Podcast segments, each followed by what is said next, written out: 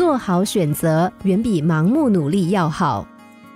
有一个非常勤奋的青年，很想在各个方面都比身边的人强，但经过多年的努力，还是不见什么成就，这让他很苦恼。于是他就决定去请教一位高僧，希望能够从那里得到一些指点。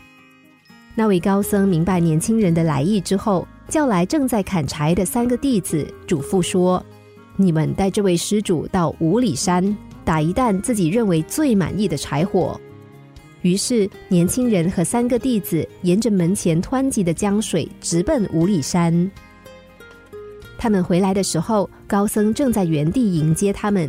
年轻人满头大汗，气喘如牛的扛着两捆柴蹒跚而来。两个弟子一前一后，前面的弟子用扁担左右各担四捆柴，后面的弟子轻松的跟着。正在这个时候，从江面驶来一个木筏，载着小弟子和八捆柴火，停在高僧的面前。年轻人和两个先到的弟子，你看看我，我看看你，沉默不语。只有划木筏的小徒弟和高僧坦然相对。高僧见状，问年轻人和其他两个先到的弟子说：“怎么啦？你们对自己的表现不满意吗？”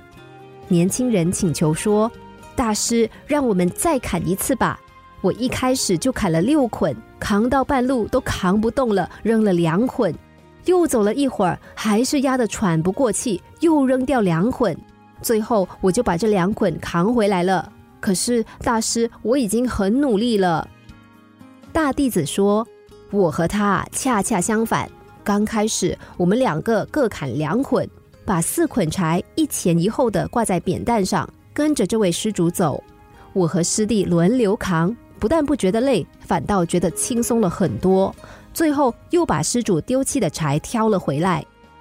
而华木筏的小弟子接过话说。”我个子矮，力气小，别说两捆，就是一捆，这么远的路也挑不回来，所以我选择走水路。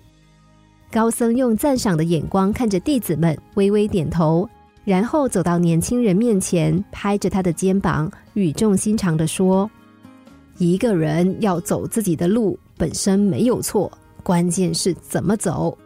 走自己的路，让别人去说，也没有错。”关键是走的路是否正确，年轻人，你要永远记住，选择比努力更重要。